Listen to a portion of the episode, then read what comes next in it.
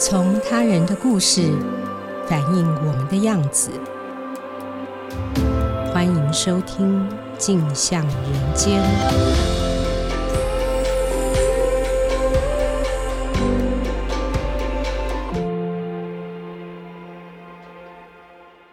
欢迎收听由静好听与镜周刊共同制作播出的节目《镜像人间》，我是镜周刊人物组主笔陈红锦。今天在节目上和我们讨论的是镜周刊人物组记者陈昌远和曾芷云，请昌远和芷云先跟大家打个招呼。各位听众朋友，大家好，我是芷云。大家好，我是昌远。这一集我们想和大家聊的是由我。芷云、昌远，还有同事王志源、尹余欢共同报道的防火墙内的证言——中国白纸运动纪实。其实这个运动到底消失了吗？我们都还不知道。最近又有一些新的、呃，零星的这些抗争传出来哦。那么长达近三年的中国清零政策与封控呢，终于是引发了中国人民的怒火。我记得是十一月二十六日九合一选举那一天呢，上海正在爆发反封控的抗争哦。那么那几天人物组的同事应该都熬夜，就是前一天大家跑选前之夜嘛，当天就是在守着开票写选战的人物，所以要进行这个题目，我觉得对大家蛮不好意思的，但是也非常的感谢，因为决定做白纸运动这个专题的时候，这个时间是非常非常仓促的哦，非常强大的人物组同事们在。尽可能确保受访者的安全的前提之下呢，我们一共打捞到了十五个故事，包含十二个亲历各地白纸运动抗争的现场的人哦，以及三个因为他们所在城市可能仍然在风控之中，或是因为其他因素可能很害怕啦，所以他没有办法到现场去声援的这些网络声援者哦。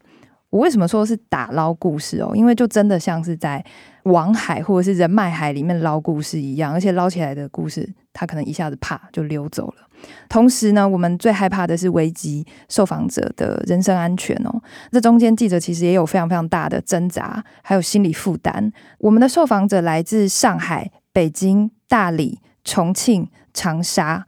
透过一通一通加密的网络电话和各种。曲折离奇的暗号和连接，和各方面的转告跟接力哦，大家真的非常的尽力，我们拼凑出了一个白纸运动的群像的纪实哦。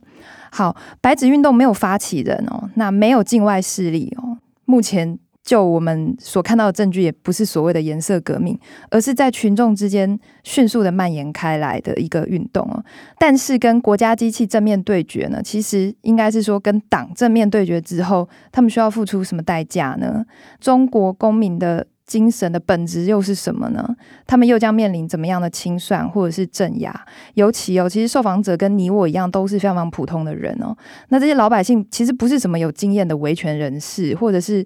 到处上访的人，大多数的人是没有抗争经验的。之中很多是学生，也有带着锅子上街去抗争的大爷或是大妈。那有些人跟我们说，他们已经有留案底的准备。好，那有些人说，觉得有更可怕的事情正在酝酿中。我们想知道即将发生哪些人权问题哦，也想知道这些受访者他们在第一线经历了什么。首先，想要请两位同事谈谈哦，这次专题是在非常短的时间之内完成报道，议题的时效性和变动性都非常高。每天大家都在想说啊，这个封控是要放宽了吗？还是会有更大规模的镇压哦？那想要请教两位，在采访的过程里面，有没有哪一些细节是想要跟听众分享的？昌远这边是不是在群组里面有一些获得？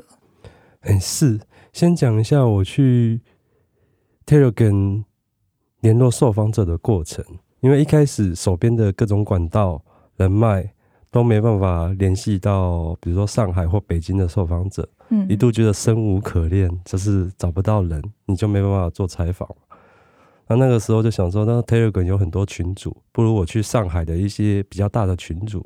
了解一下他们有没有在聊一些话题，也许可以找到，所以我就进了一个，他称为上海修车大队。我想说，哇，听起来好像就是一群男人在讨论修车，里面四千人都是上海人，多少会聊一下吧，聊一下乌鲁木齐中路或者是风控动态清零的一些想法，大家闲聊应该会聊到吧。事情又闹了这么大，结果一进去发现它是一个色情群组，里面的男生都在传色情影片。聊哪里哪里可以舒压按摩、做情色按摩，哪里半套、全套多少钱。进去的时候看到这些内容的时候，你会觉得哇，那真的是两个世界，就是白纸运动正在发生，很多人在悼念。然后比较有趣的就是在十二月一号的时候，这个上海修车大队的 Telegram 群组就消失炸掉了。我最后一次去观察，他是他从四千多位使用者变成零位使用者，然后就消失了。我推测可能跟中国在网络上的管制有关，它可能更紧缩了，紧缩到连色情群组也少了能够存活的空间。当然，这是一个间接的印证，也有可能是自己害怕嘛，觉得有风险就把它炸掉，有也有可能，对我们不得而知啦。嗯、因为这几天很多人在删手机里的东西。是。好，那从这个群组里面，我相信昌远同时也加了很多的群组嘛，因为昌远是我们组的网络卧底大师。其实色情群组或者是一些相关群组上面会有很多相关讯息的流通，它很杂，可是也可能从里面找到一些线头。那你是不是同时也加入了很多的群组？那里面有是不是也会有一些获得？哎，是，比如说有几个群组是标榜他们是全国指挥中心，或者是什么超限战解封指挥中心。嗯、那还有一个是以日期为主的一个 Telegram 群组。你在里面就可以观察他们对一些事情的态度，嗯，可能他们会讨论中国华民国历史，可能他们会去讨论说，我封控了这么久了，很受不了了，嗯，甚至也会在里面讨论说，那怎么样让习近平下台等等之类的，嗯。嗯，那我其实联络到最多受访者的是在一个以日期为名称的群组，在这个群组里面，他们很担心你是卧底，中国的卧底。所以一定有的啦。嗯，所以他们会希望你比较完整的表达你进来想要做什么。所以我是很确实的表明我是台湾的记者，然后我也提供了我的名片，等于是你自己的身份了。嗯。是，而且我具名。我在里头观察到其他外媒记者其实不太会具名。那我因为希望能够采访到，我希望有个信任程度，我是直接具名，然后甚至告诉对方说你可以去查。查、嗯、你的报道，对，查我的报道，甚至我的个人资料，网络上都有。如果必要的话，我也可以提供我的身份证件，嗯，就是遮住必要的地方，供对方查核。嗯，因为获得这一层信任，所以才得以进入这些群组。嗯，然后在这些群组里面接触的受访者，他们也是经过很谨慎小心的筛选才进进去的，所以他们看到我的资讯的时候，我们就有一个最基础的信任关系，信任。是，嗯嗯是，紫云这边呢？台湾上一个周末正在进行九合一选举。白纸运动这个东西好像是突然蹦一下，就是进入大家的视野。可是其实对我来说，我从上个月就是郑州富士康爆发，就是工人出逃，包括在广东的城中村也有很多非常激烈的抗争，是有出动催泪瓦斯、砸砖头，然后对警察非常粗暴，就是非常直接的。我那时候就曾经有想过说，哎，有没有办法接触到富士康工人或者是城中村的居民？但其实我的同文层比较难去接触。到那些，那尽管有看到一些富士康工人，可能在网络上有一些他们的自白或者是叙述，可是其实也都很难接触到他们。那白纸运动的这个参与者，对我们来说好像相对比较容易去找证言。我觉得是可能这些人他们是呃沿海城市的居民，他们平常就有习惯翻墙，所以他们相对也是比较有那个工具跟资本去对外表达一些声音。所以白纸运动对台湾的读者来说，好像是突然一下出现，可是其实是这三年的封控，在过去的两个月大大小小其实都有非常强烈激烈的抗争，只是白纸运动突然在选举结束之后，就引起了大家非常广泛的注意。那我印象很深刻的事情是，我们周六跟周日的时候，就是全组同事都还在忙那个选举的报道。然后周一的时候，就突然决定说我们要开始去找这些示威现场的抗争者。然后我就立刻联系了我的其中一位住在北京的朋友，他叫做 Kevin。我们是有一年去北韩旅游的时候认识的。然后他是一个北京人。那我当时去北韩的时候，对他印象就很深刻，因为他就会在那个巴士上看那个北韩的人民写什么“我们最幸福”，然后就看到在巴士上面哭啊。然后他还把《一九八四》和《动物农庄》这两本书。带去北韩，然后故意留在那个饭店里面，想要好像有点像留下一个瓶中信，不晓得哪一个北韩人会突然发现这样。那那时候对他印象蛮深刻，之后我们就蛮常保持很多的交流，就连那一天在四通桥有口号，然后后续有那个厕所革命，有人在厕所内喷漆，我们那时候就是都有直接用 Telegram 的保密通讯去通话，然后问一下他情况怎么样。那我印象蛮深刻，就是我们在 Telegram 加密的通话的里面，就是中间有一度断掉。然后出现一个讯号的声音，就是有一连串很像铃声的声音，然后他就非常紧张，他就觉得这是不是一个被监控的讯号还是什么的，所以我就挂断，然后又换了一个加密群组，然后才又重新通话。就其实对于一个北京的年轻人，然后他可能有足够的墙外的讯息，然后他知道这个世界很多发生的事情，他也知道墙内的一些大内宣是不真实的。可是当他翻墙要试图传达声音的时候，他仍然是一个。非常戒慎恐惧的状态。那我在二十八号那天晚上，马上打电话给 Kevin，然后他一接起电话，他就跟我讲说，他前一天晚上有去，他也有一个朋友有去，但是他心情很不好，因为他那个朋友才刚刚接到警察的电话，然后他说他本来想要介绍我采访他，可是朋友在接到警察的电话，而且被带去派出所做笔录之后，他就有一点，嗯，用他们的话就是有点怂了，就是就害怕了，所以他就觉得说还是先暂时打住，先缓缓好了。我就跟 Kevin 大概聊了一下他前一天的所见所闻。电话挂掉没多久，我又接到另外一个也是朋友介绍的，在北京的朋友，他就是前一天也有去亮马河的抗议现场，而且他全程参与了悼念，然后举白纸、喊口号、游行，他一直从晚上九点一直待到凌晨三四点，就是在那边待了很长的时间。然后我们联系上的时候是晚上十一点，我就跟他讲说：“哎，我才刚听到朋友说，警察现在正四处在上门，有的可能接到电话，有的可能直接到家里找人。”他就马上回讯息跟我说：“啊，警察刚来电话，他还没有接。”然后讲完这句话之后，他就断掉。然后我一直传讯息去，他就未读未回。那时候是十一点多，我们连时间都还没有约好，才刚跟两个北京朋友通完话，然后其中一个失联，然后我就非常的崩溃，想说这个晚上我该怎么睡？不过还好，后来他是安全的。对，还好后来他是安全的。其实你刚刚讲到厕所，我这边有一个受访者，他的细节其实是在厕所里面发生的。就是说，我们知道中国是一个从六四当一个断点来说，好，就是一个三十几年没有民主土壤的地方。可是他们长出了这么坚强的这个意志，对很多人来说都是新的一次。就是说，完全新的，没有人组织他们，他们也没有来过台湾，没有去过国外，不知道香港的那种所谓的组织的模式是什么。可能有些人会说，他们不知道该怎么办，但是。嗯、你要说是愚勇也好，或者是真的被关到是一腔怒火，他觉得他应该要说出来。那我自己就接触到了一个上海的女学生，她其实只是去献花。其实他们每个人在自己的行动之前，他们都会评估。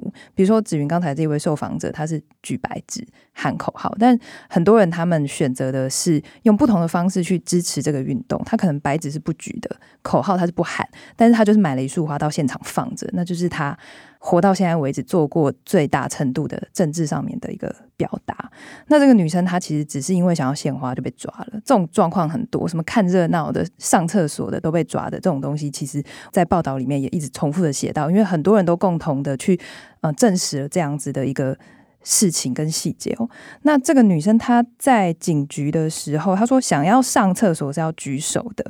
那她举手之后，这个女警就跟着她进女厕。那我那个时候的想象是，他就是在外面洗手台等着嘛，结果想不到这个女警直接跟进那个上厕所的小间，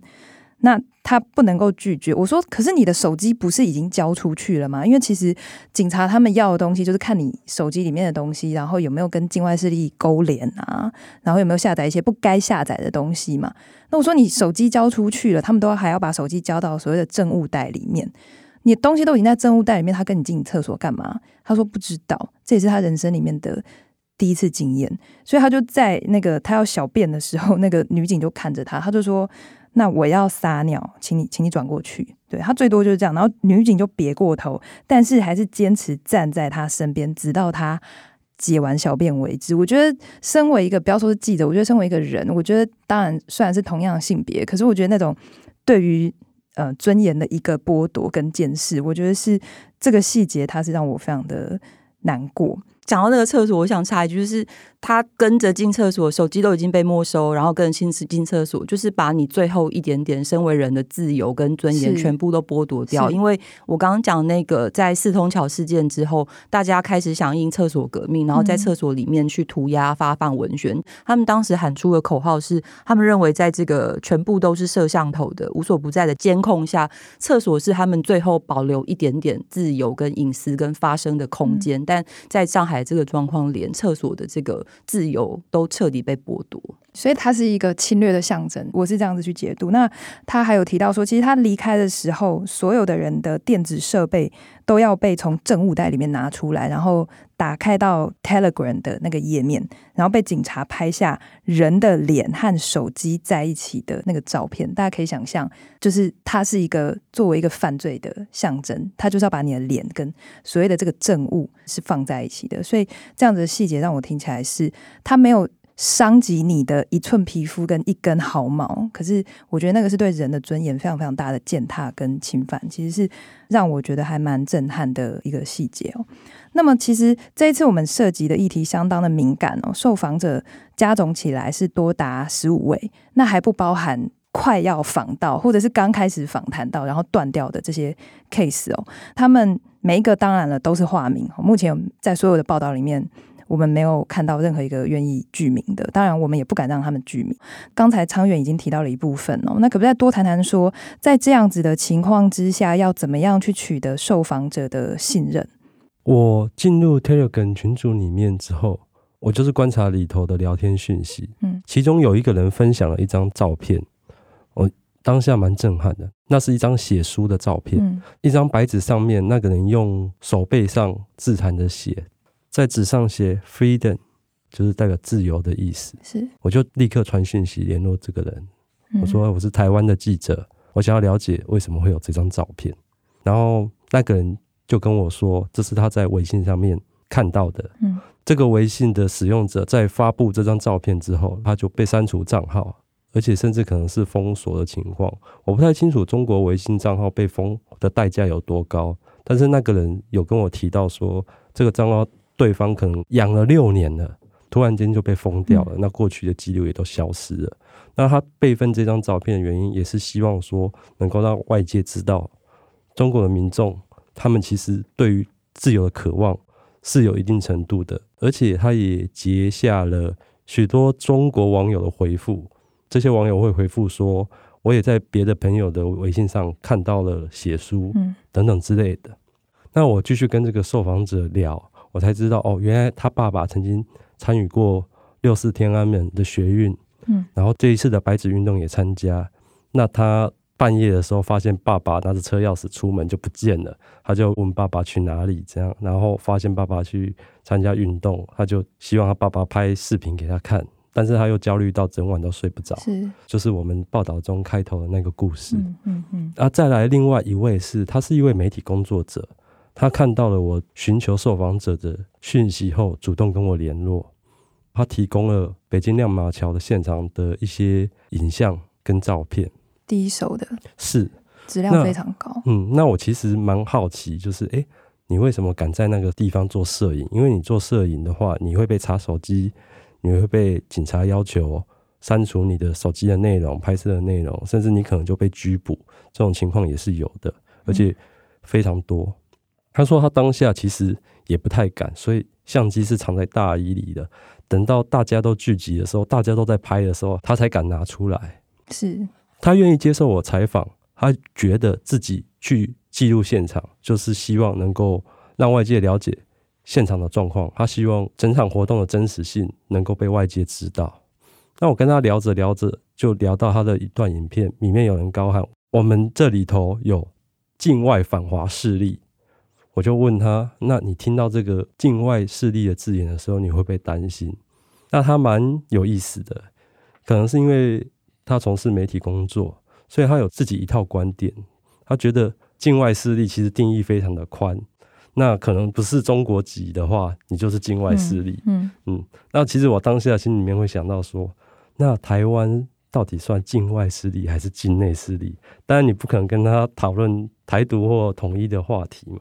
但是他又接着说，可是我觉得记者不是境外势力，因为记者就是报道真实性的。嗯，那我在这个过程中觉得，哎、欸，他有自己蛮确信的观点，嗯，所以他才愿意接受我的采访。嗯嗯、那再来就是，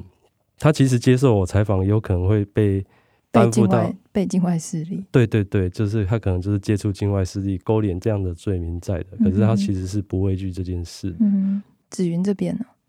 嗯，我接着讲，刚讲到在十一月二十八号当天晚上失联的那一位北京男孩，嗯、就是我跟昌远一样，就是其实也是被动的等待了很多天，而且我一度觉得他不太可能会在立刻联系上。然后也不太可能会接受采访，但是没想到过了几天之后，他主动跟我联系，然后就说他在警局里面被拘留了二十四个小时。我其实真的还蛮惊讶，说他为什么有这样子的经历之后还愿意受访。但其实我没有问，但因为我觉得他的回答某种程度上已经给了我答案。他就说他觉得生在这个时代，参加这些事情是他的责任，这样子。对，那。这位男孩，北京男孩，他化名叫做电工。他说他自己从小都非常的爱国爱党。我听他的言谈，其实他也不是那种很反贼的那种，他就是一个影视工作者，然后真的有经历过，例如说拍电影，然后审查不过等等的。但我觉得他不论是参加这些运动，或者是说在疫情期间去配合政府的这些防疫的要求，我觉得他原本的基调都是一个非常爱国的青年。但是，真的因为防疫期间的这些种种的灾难，会让他对于政府的信任产生这个怀疑。那其实我也没有问他说，你接受这个境外媒体的采访是被境外势力所渗透吗？我觉得这是一个很吊诡的问题，因为他说他进警局的期间，警察一直不断的二十四小时对他做身家背景的调查，然后问他在现场见了谁，然后在现场做了什么，有没有喊口号等等的。其实这些问题绕来绕去，全部都脱不开一个答案。他就是想知道说，你是不是被境外势力操纵，然后意图要煽动颠覆政府，这样一直想要找一个。找一个 target 对怪罪，对他就是他们的那个叫做上套，就是就是说先给你一个套路，然后看你会不会上套这样子。他们的说法有的话你就现成口供了啦。对对对对对，他就说其实他也会翻墙，他也有那些什么 Telegram 的翻墙软件，但是有这些翻墙软件不代表。被境外势力影响，或者是说不代表被境外势力操纵，因为他说他进去警局之前就及时的格式化，然后把那些所谓敏感的可以翻墙的软件 Telegram 什么都删掉了。但是他就是在这个询问的期间，他就一直故意假装他手机里面有东西，就是不想让让警察看。然后他的说法是，他就想要等到到最后。才让警察看，然后让警察一看说：“哦，其实里面根本没有东西，是我自己心里好像有鬼在作祟。其实他根本没有问题，他根本不是受境外势力影响。那我觉得他们其实自己心里有一把尺，就是你是不是翻墙跟境外记者联络，就代表你受境外势力操纵。中国的不管大内宣或是大外宣，一直在用这一套似是而非的话术去洗脑中国人。可是我觉得他们其实心里都有一把还蛮明确的尺。那我觉得他们最后会愿意受访。”也是因为以这个电工来说，我觉得他们很难得的经历了这样子的一个大型的，你要说示威也好，散步或是终于有机会表达诉求也好，他们不可能有机会被国内的媒体采访跟报道。那我觉得他们既然愿意站出来，他们有机会发声的时候，他们就会愿意发声。是，我想补充一下境外势力这个部分，我的受访者其实跟我说，他很期待。如果真有境外势力的话，可以协助他们组织白纸运动。我看到这句的时候，我好怕。我想说，到底要不要如实的把它呈现出来？嗯、他有点戏虐了。可是，是对，嗯，因为他其实他有去观察香港的雨伞革命、反送中运动等等，嗯、他觉得香港即便是回归祖国了，他还是有很多民主性质的组织。香港的人民其实也接受过民主的启蒙。他认为中国民众其实是哦，我被封控了，我被动态清零了，我已经搞到生活活不下去了，店开不起来了，然后可能破产、家破人亡的情况下，我还不懂得要去抗议。嗯、是是，他们没有人教他们这些事情。嗯、那这次白纸运动，整个各个省份这样发起，其实有时候口号不一，诉求也不一，有人会觉得说，我只需要反风控，有人要反核酸，有人直接喊习近平下台。其实他们有一个非常统一的一个诉求，所以我的受访者会希望说，那如果有境外 势力的话，可不可以来帮忙我们？你就快来吧，你就快来吧。嗯，但是他也担心，一旦有境外势力协助的话，会不会变成中国政府更强烈打压的理由？嗯嗯嗯，那这样反而大家会受到更多的伤害。接触的受访者，他们对于墙外的资讯，嗯哼，真实的资讯，他们有着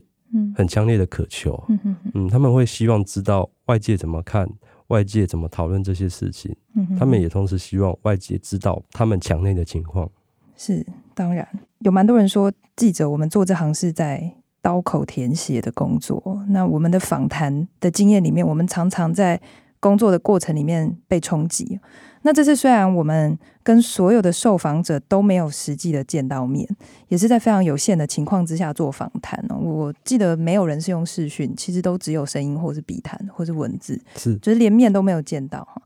但应该也算是记者生涯里面非常冲击的一次哦。可不可以请两位还是帮我们谈谈说，在这个遭受冲击的过程里面，有没有哪一些印象深刻的哦？就是说你们观察到受访者的心路历程或者是转折。印象深刻的转折很多，但是要说的话，我记得我采访了两位在上海有去现场的女生，嗯，其中一个采访到后来，她就突然问我一句说：“诶，她很好奇我们国外的媒体怎么看这个事情。”然后我被她一问，突然有一点哑口无言。因为如果你有长期在观察中国以中文华语的言论在墙内跟墙外的话，其实是非常割裂的。就是在推特上，大部分都是一些比较右派，或者是说比较反对共产党这样子的一个立场。他们看所有事情都会有既定的立场，然后墙内的就完全是另外一个风景，就是完全是那个大内宣的一个主旋律的那个状况，所以。两边的墙内跟墙外的世界是壁垒分明，然后非常截然不同的。我也记得说，白纸运动一开始的时候，就有很多所谓的海外华人就以就说这个东西是一个革命。但是对于站出来的这些市民来说，他们真的就只是去围观、好奇，然后确实想表达愤怒，可是完全就不到那个革命的点上，也没有人真的做好要推翻政权或者是流血牺牲的准备。所以我就大概分了几个层次，我就说，我觉得海外的华人可能有这些那些的期待，但是这些期待加诸在。墙内的、境内的中国人身上，实际要付出代价的人又不是那些海外的华人。然后我就跟他说：“其实我觉得我作为一个，可能就是。”有观察过比较多不同的社会运动，我会觉得有一点难过，因为他们不约而同的都提到说，他们真的觉得自己很菜，就是完全没有抗争经验，去到现场也不知道该做什么，嗯，然后被警察带走也不知道会发生什么事情，嗯，就是吓得要死。台湾人可能会觉得，哎，我上派出所做个笔录也没什么，但是他们就会把那个恐惧放大到，他们不知道之后会。被清算，或者是说被怎么样，他们的恐惧完全是无限大的，所以他们连被带去派出所的那个，就是一开始他们就会完全避免掉那个可能性，所以他们完全不知道他们上街该做什么，然后怎么样的行动才有风险。其中也有一个受访者跟我提到说，他们发现自己远远不如香港二零一九年的反送中的组织者这样子这么的有组织性。但是他们也在学习，所以我也有实际看到跟加入一些 Telegram 的群组，是他们开始在组织说，例如说有人被抓了，然后就要大家准备好，例如说法律支援，然后大声的念出自己的名字或者是身份证字号，就他们也想要从这个经验中去学习，跟香港那个时候很像，是很像，但是你又觉得有一点无力，就是香港的公民社会的基础跟中国公民社会的基础完全不是一个。量级，中国完全就是被个人化，它没有任何组织的可能。所以，当你要用不管是香港的抗争经验，或者是说任何任何的抗争经验去看的时候，你都会觉得非常的无力。那其实他们也是无力的，他们很想要起身，但是他们又有着极大的恐惧。那印象很深刻的是，还是回到我一开始讲的，我的一位北京朋友 Kevin，我完全没有想过说，因为他是一个呃六四的时候会自己绝食一天，然后到广广场上，到天安门广场上去站一下的这样一个年轻人。但是当这样子的真的所谓好像是一个革命什么，还是运动，还是什么示威的浪潮席卷而来的时候，他仍然是好像非常害怕。然后他去那个现场看到很多警车的时候，他是有非常多的恐惧跟担心。那我就突然觉得，哇，那个状态让我觉得好真实哦。然后我就问他说：“那你为什么心中有恐惧，你还是坚持要去现场？”然后就说：“想去的渴望大过于恐惧，就是因为他们内心是如此渴求自由跟正义，所以就是那个东西最终人会压过他们对于这个政权的无形的巨大的恐惧。”在整个采访完之后，我又回想了一下受访者的处境。我想到的是，他们是透过翻墙软体，甚至我们在跟他联络之后，他就立刻把自己的账号炸掉，把所有的相关资料都清除了，你再也联络不上他。比如说，一个上海大学生跟我联络，他就是用文字回复讯息，然后他告诉我，他觉得虽然生活还很平静，但是感觉。好像又有什么更可怕的事情要发生，嗯，我还来不及问他说更可怕的事情，你觉得会是什么？他就立刻把自己的账号删掉了。是，但我们宁愿相信他是安全。嗯，但是我觉得这可能跟上海那边搜查的很紧密有关。比如说，另外一位受访者，他就跟我说，他有个朋友，大学生。完全不清楚白纸运动，完全也没有参加，但是在坐地铁站就被警察随机查询你的手机，看你有没有安装翻墙的软件。无差别的，是，这是无差别的，嗯，所以我完全可以想象到这位大学生的害怕。他为什么一回完我之后，我说收到了，他就删掉了。大家也可以想象一下，就是在台湾，你试着要去弄一只没办法去查核出你本身身份的手机，你还要在里面安装网路。或者是翻墙的软体，去翻到另外一个地方去，嗯，再把自己的讯息传递出去之后，再把这些东西灰飞烟灭。你可以去想，这整个过程其实都是犯法的，你都是会被抓去关的。你会发现，这些受访者在接受我们采访的那个过程难度，其实也许我们只是短短的聊了一个小时，回了十几封讯息这样而已，但是他们背后做的事情，承受的压力是。比想象中更巨大的，是等于是翻出这个网络的铁幕来，他把头探出来，说了几句话，然后再回去。是是，刚刚子云讲到说，想去的渴望大于恐惧，想说的渴望大于恐惧。其实因为写稿的时候有跟子云讨论，我听到这句话的时候，非常非常的，对我我们那个时候，我我现在找不到形容词。你刚刚在讲的时候，你一讲那句话，我头又再一次的。麻了起来哦，就是说各种人权的问题，其实在这一次里面都被更大程度的放大跟激化。那刚才包含这个无差别的查手机，昌远已经有讲到了。那么其实这一次运动里面还呈现了很多专制政权底下的人权问题哦，包括了呃数位监控、清零政策背后的人权问题，还有中国的政治盘算。在访谈的时候，我们也访谈了。中研院社会所的研究员林宗宏老师哦，那他有提到说，其实北京陷入犹豫跟两难呢，有很大的一部分是他们把这个清零政策作为维稳的手段哦，封控就是可以让习近平的二十大顺利的过渡，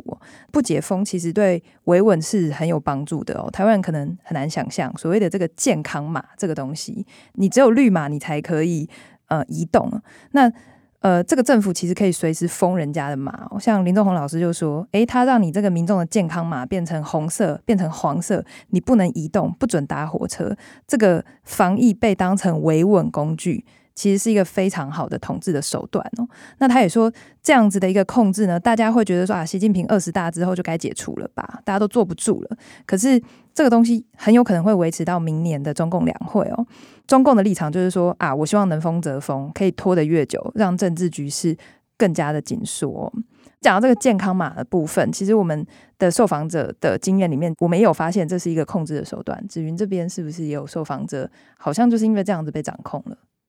对，就是在北京的情况，其实是为什么警察马上能够在隔天就直接联系上，都是透过扫码，就是你打车到附近，然后你扫了那个计程车上的码，有一个下车的记录，它非常容易就能够调到那些记录。所以健康码之前就有人好像很阴谋论在讲说，它是一个数位集权掌控人民的工具。但是现在听起来会觉得一点都不是，一点都不阴谋，一点都不是阴谋论。刚才林宗宏老师讲到这些政策上的施行，但是在我跟他们采访的时候，具体落实到他们个人的生活的时候，其实是非常痛苦的，因为他们好几个人跟我说用屈辱去形容。你每天到哪里，你都要扫健康码。是你没有二十四小时内的核酸阴性证明，就不能去哪，不能搭公车，然后像犯人一样，然后不能去学校。幼稚园要去上课，你每天都要交。所以家长每天光是要带着小孩去做，然后他自己也要做。你去企业，你去公司上班，你不交报告，你就会被扣工资。像这样的，所以清零政策更恐怖的事情是说，他在。几天之内就有可能在毫无理由的状况之下突然说变就变，就例如说，本来是街上到处都有，像 Seven Eleven 一样，你去做个核酸，就像去 Seven Eleven 买个面纸或买个面包那种感觉。但是他也可能突然把街道上的核酸点关掉，要求你回到小区去做核酸，就为你的日常生活带来极大不便。然后你有可能就是。光做个核酸要排一两个小时，然后现在北京天气很冷，你要站在户外排队排一两个小时做核酸，而且它是每两天四十八小时、七十二小时、二十四小时就要做，而且你不是一个人做，你要带着孩子做，你要带着爸妈去做，你要让你的老婆全部都要做，这对他们来说，个人生活就是造成非常非常大的不便。是台湾人可能非常难想象，回到健康码这个东西，他今天要掌握你的时候，我们知道很多在中国的集会，他们会故意打车到很远的地方，比如说今天的活动是发生在小巨蛋好了，他可能搭到南京三明，或者是再远一点搭到中山站，然后他在那边下车之后再用走的过去，对，即使这样还是可能被掌握，他只要放大那个健康码的监控的范围，你就是全部被一网打尽，然后一家一家的被敲门。我们目前从受访者还有一些朋友那边收到的消息，其实是蛮一致的。关于数位监控的部分，因为我自己在这一次专题完成之后，又采访到了一位新疆维吾尔族的朋友。因为我们知道这个白纸运动是有一个新疆乌鲁木齐市的小区的大火所产生，那这个大火里面的死伤者全部都是维吾尔族人。然后因为他们都关在家里，消防车进不去，就是让大家知道说，其实每一个人都是。有类似的状况，如果火灾就发生在他们自己家里面的话，死掉的人可能就是他们。那也是因为这个原因，就引爆了大家的怒火。所以我，我们一开始的时候就蛮希望可以有一个新疆维吾尔族的一个角度。那后来就是采访到其中一位愿意发声的维吾尔族的朋友，因为。呃，新疆维吾尔族的状态完全是另外一个议题，就感觉可以开另外一集 podcast 再讲。是，但是我只是想说，就是他有讲了一句让我觉得蛮震惊的话。他说，新疆的集中营模式，这种全方位的三百六十度的，你的每一个微信讯息，然后你上网下的每一笔订单，浏览的每一个网页，都是会被做记录的这样子的状态。他觉得这种东西迟早有一天会全中国化，嗯、所以。当我跟他说上海也都开始这样子到处在查手机的时候，他就是很平淡的回答说：“呃，其实他们好几年前就好几年来都是这样子的一个状况。”所以新疆的维吾尔族已经很习惯这样监控的状态。那也有一位上海的受访者说：“呃，他在讲查手机的事情的时候，可能就在微信上很没有。”防备的直接用中文打出“查手机”三个字，可是有一个维吾尔族的朋友跟他讲说，呃，他们好几年前就已经是这样子的一个状态。他在表达“查手机”这三个字的时候，他是用 emoji 的表情符号，然后“茶”是一个茶杯，“手”是一只手，然后“机”是一只鸡，就是他们已经内化到日常生活的每一句话都要用。规避审查、规避监控的方式来表达，或者是他们可能传完讯息之后立刻就收回，立刻就删掉，所以。数位监控跟清零政策真的带给中国人非常非常大的痛苦。那当然也有受访者很乐观的跟我说，他认为这个白纸运动还没有结束。他就说，白纸就跟 Omicron 一样是很难清零的，就是你到任何地方去，你只要两三个人说好，拿出一张白纸，然后好像可以 be water 一样，就是快闪一下，然后就结束掉。但是在我们后来的采访访经验看起来也是非常困难的，因为像同事王志远有采访到在长沙，可能有人在网络上号召，那有人很想去现场，但是连白纸都还没拿出来，马上就被周围的什么警察便衣，还有网格员，因为他们中国是实施那个网格化管理，就是每一个网格里面都有一个网格员，所以现场都已经有很多的便衣、警察、网格员全部都部署在那里，纸还没拿出来就被抓了。对，纸还没拿出来就被抓了。后来也有采访到，例如说像杭州啊，很多地方等等的情况是这样，所以中共真的把白纸当成欧米伽一样，试图要用清零的方式在掌控它。是我有一个受访者把白纸比喻为蚊子，他是提到中国曾经有一个叫除四害，其中一害就是蚊子，嗯、所以大家不工作、不做任何事情，每天都在抓蚊子，试着把蚊子抓光。但其实蚊子为什么会滋生？就是你的环境跟土壤没有改变，那蚊子就会一直滋生。他就比喻白纸运动其实也是这样。那根源在哪里？根源在于动态清零这件事情。动态清零一天没有解除，没有继续放宽下去的话，那蚊子一直出来，白纸运动就会一直出来。它的根源是存在在那里的。不过我的受访者也觉得说，最近一连串的放宽的消息，他是觉得所谓的放宽，就代表有一天还会再收紧。嗯这句话蛮可怕的，但是也非常的写实哈。从这一次的白纸运动的经验，我们其实可以看得出来，中国的疫情跟人权情况是同等的不乐观哦。白纸象征言论受限，象征官方的压迫，象征想说但不能说的一切。那呃，我们也会持续的记录哦，在这样子的没有民主土壤的这个国度呢，他们是怎么样长出不要风控、要自由的坚强的意志哦。二十大落幕了，习近平他守住大位，哦，继续称帝了。专制的幽灵仍然在中国的上空盘旋。那有些人会觉得情况只会越来越坏，但是透过这次的采访，我们会觉得好像有什么东西让人。觉得诶，产生了一些可喜的变化哦。比如说，呃，我有一个重庆的受访者哦，她是一个非常非常温柔的女生。她被关着二十几天之后逃出他们的小区哦，她是掰断，然后把那个铁丝给剪断了，然后把那个封住的门给踹翻了。那她回到自己的公司是翻墙进去的，因为如果要进公司的话，还是要做核酸嘛。她不想做，所以她就翻墙进去。翻进去干嘛呢？他其实只是为了帮植物浇花，然后冲一杯咖啡而已哦。然后跟公司对面的那只猫说：“Hello，好久不见了。”身为一个人呢，我听到的时候，其实我非常非常能够同理哦。此时此刻，他只是一个想要重回自由人这样子的一个单纯的心情哦。截稿之前，我们已经听到了很多中国各地传来防疫放宽的消息，但是与此同时，也有各种的抓捕，哈，现在正在进行，还有清算，还有各种形式上面的镇压。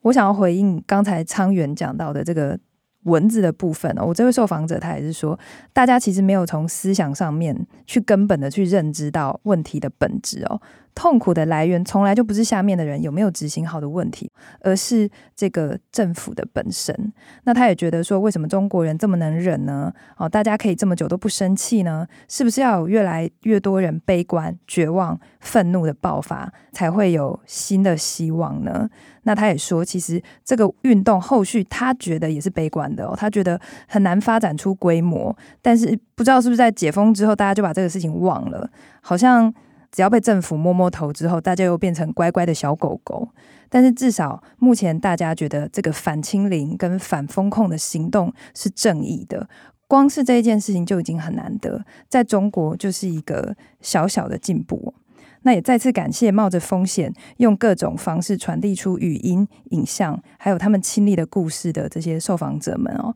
非常非常遗憾，有些人的号已经被炸了，我们也许永远没有办法把我们的报道传给他们。清算正在进行哦，那未来不管是他们在希望还是绝望的状态，我们都会持续的记录。谢谢今天大家的收听，如果听完节目有任何回馈，欢迎留言给我们。想知道更多人物故事、调查报道，也欢迎关注《镜周刊》的网站。请持续锁定由静好听与《镜周刊》共同制作播出的《镜像人间》，我们下次见，拜拜，拜拜。想听爱听，就在静好听。